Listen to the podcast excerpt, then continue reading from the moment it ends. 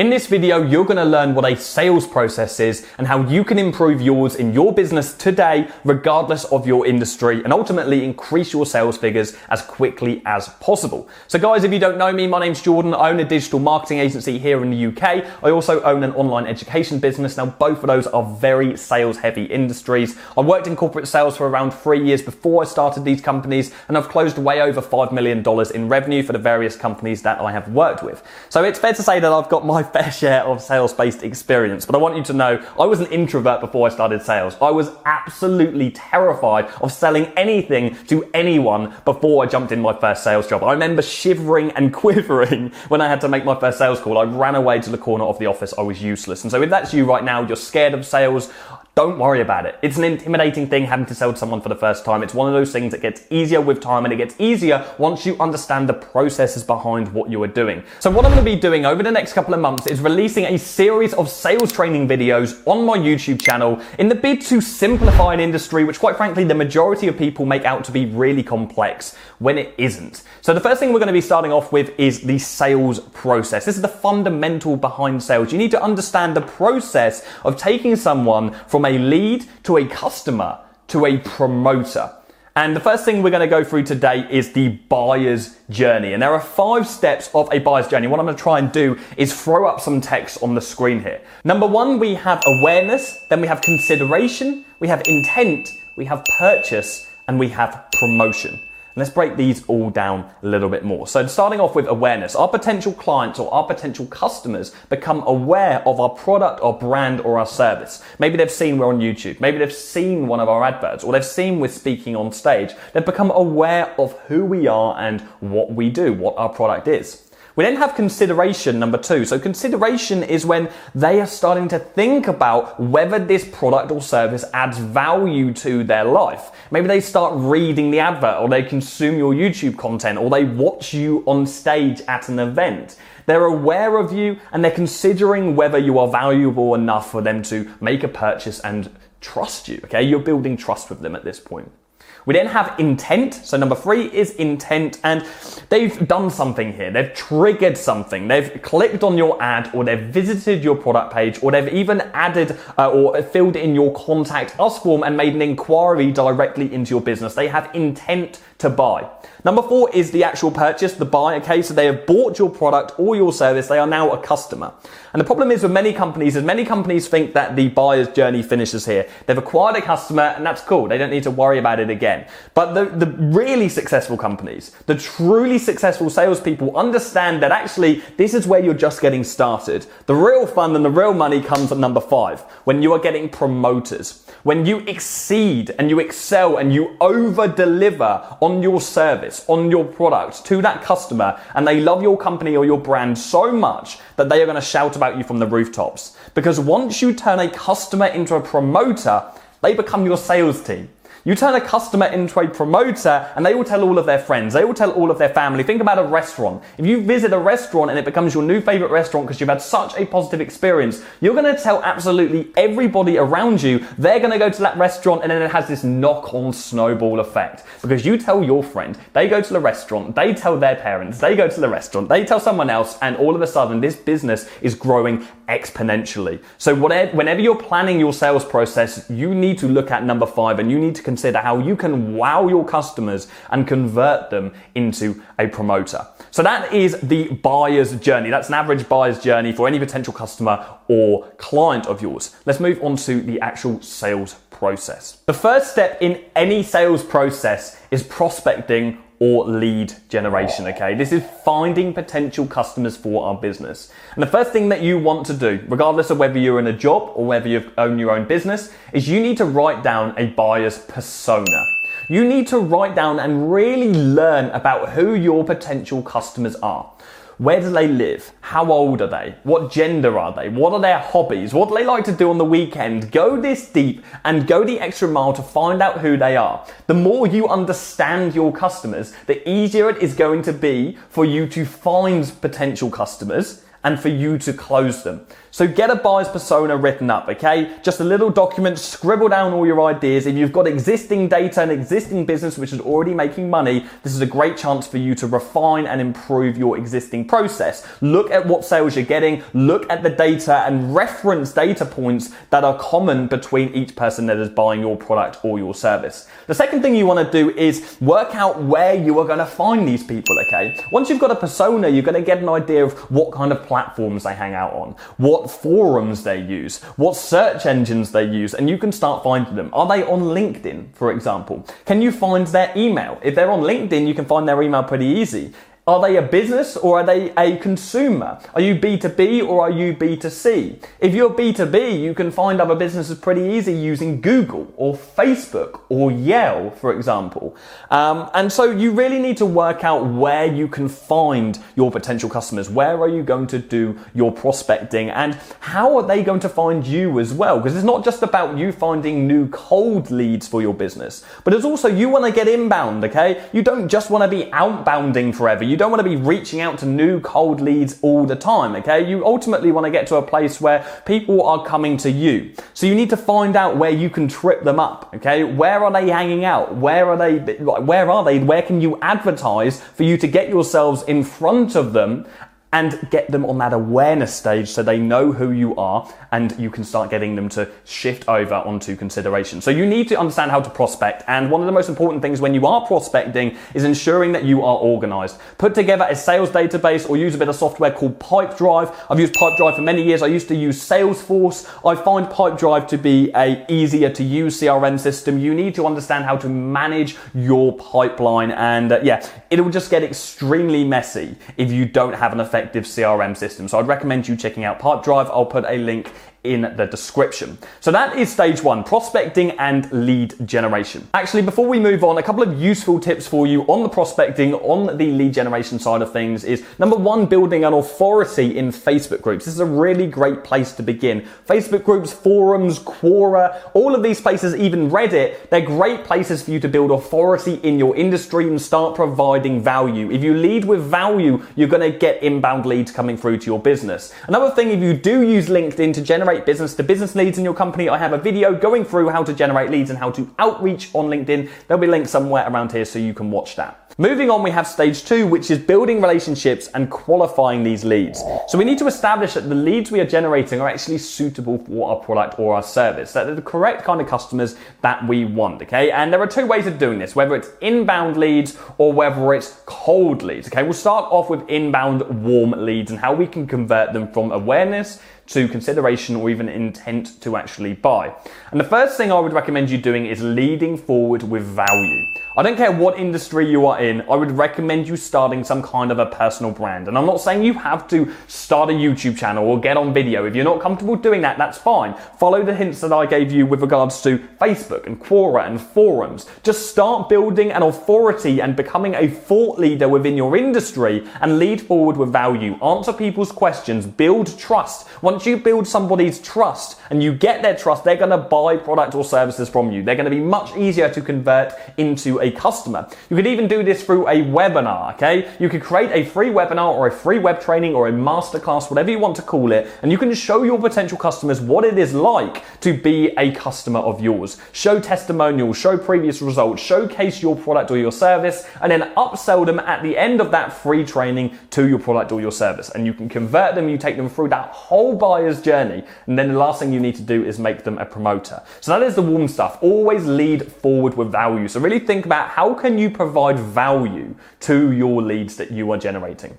Now, the second thing is obviously cold. It's outreach. The only way for us to convert cold leads who are just aware of us or they aren't aware of us yet, they don't know who we are, is to outreach them. And that's how we're going to be able to qualify them, okay? First of all, we want to make sure we've got the correct details. We've got their phone number, we've got their email address, we've got their social media, however it is we're actually trying to contact them because we can either cold call, we can email, we can send direct messages, or we can network face to face. Now, email is one of those things that I would not recommend you using as a number one strategy. Okay, this is like one of those strategies which just stays there in the in the back end. Okay, email is something everybody's used to being pitched via email these days, and so it's something you always want to have in your sales process, in your outreach strategy, but it's not something that you want to focus on in this day and age you would be better off investing your time into cold calling or DMing or face to face, okay? But cold calling or DMing is going to be the most effective because you're going to be able to get that out a lot quicker. And a lot of people say that cold calling is dead in this day and age. And that always makes me laugh because the people that say that just simply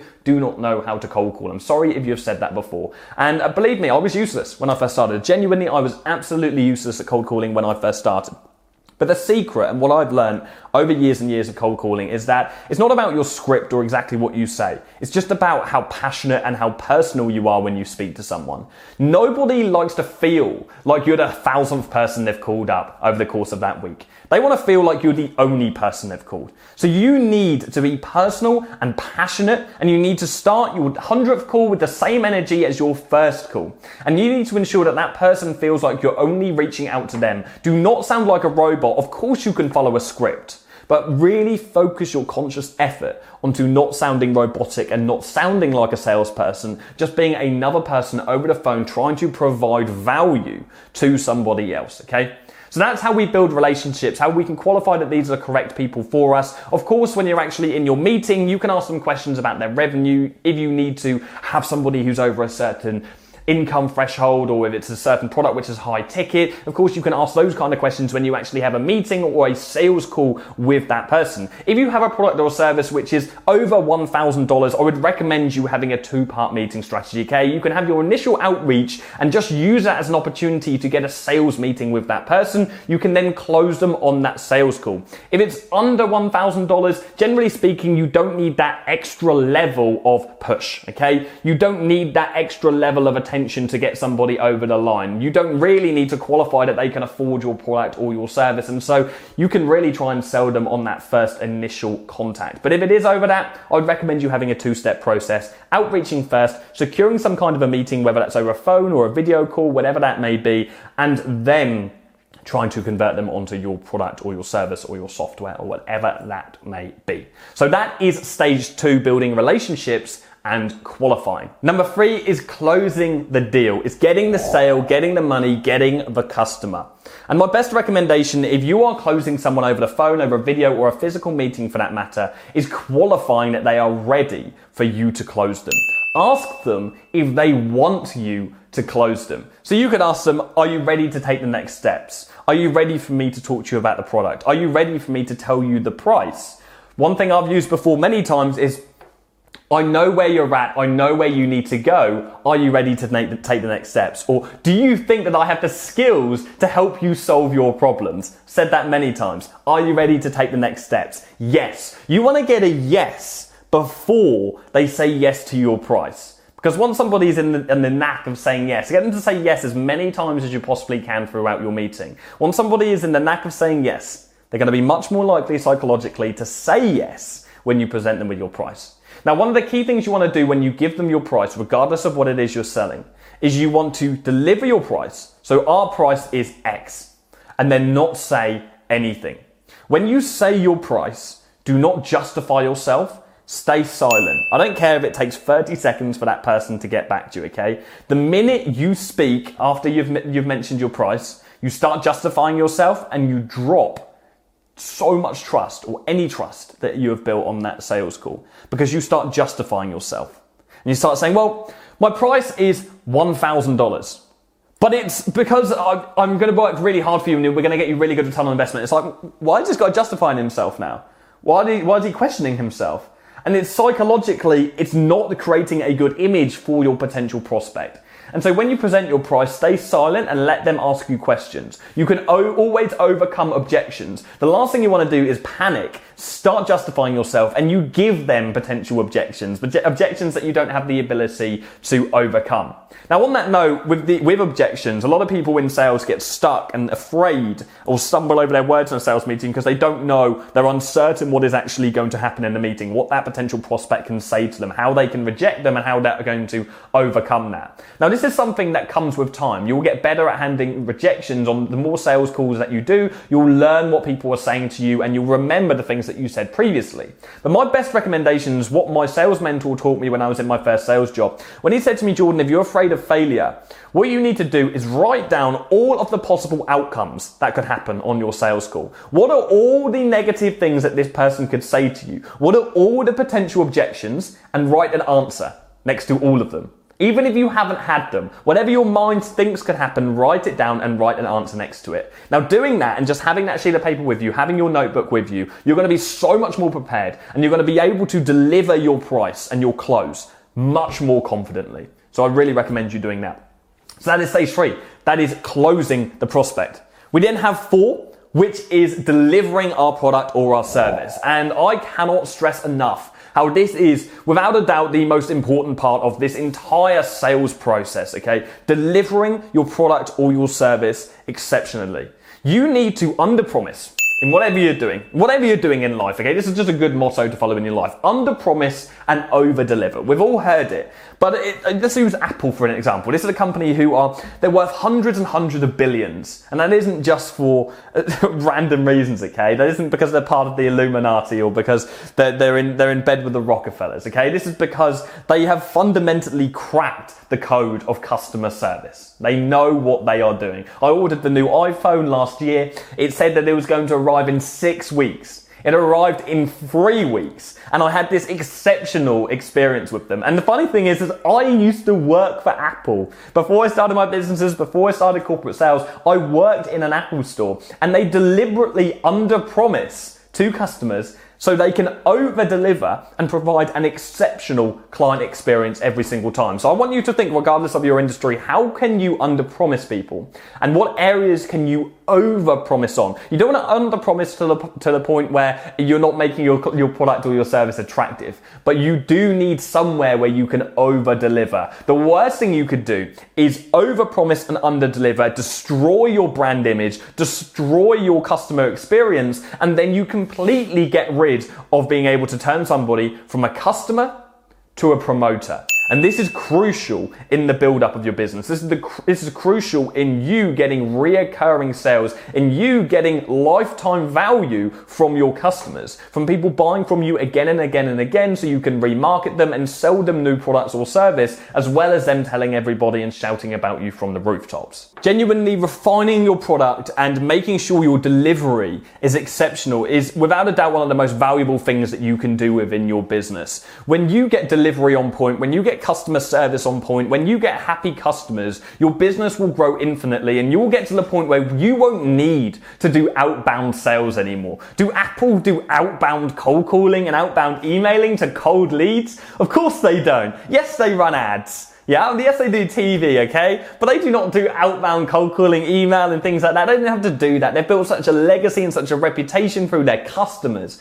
Their iPhones do less things than Samsungs do, but people still buy them. The majority of people still have iPhones over Android, and that's purely because of their user experience and because of their brand. And so, create a good user experience, and your brand, your company will grow infinitely. And that doesn't matter whether you own a software product, where you own a electric skateboard company or whether you own a social media marketing agency. You perfect your delivery. In our agency, we guarantee people success. We are that confident in our delivery. Our customers are our promoters. We get more referrals than we get cold clients signed up. We don't have to do as much outbound stuff anymore because we get customers who are referring us to other customers through referral schemes and things like that. And that's another thing you can do as a business, build up referral schemes.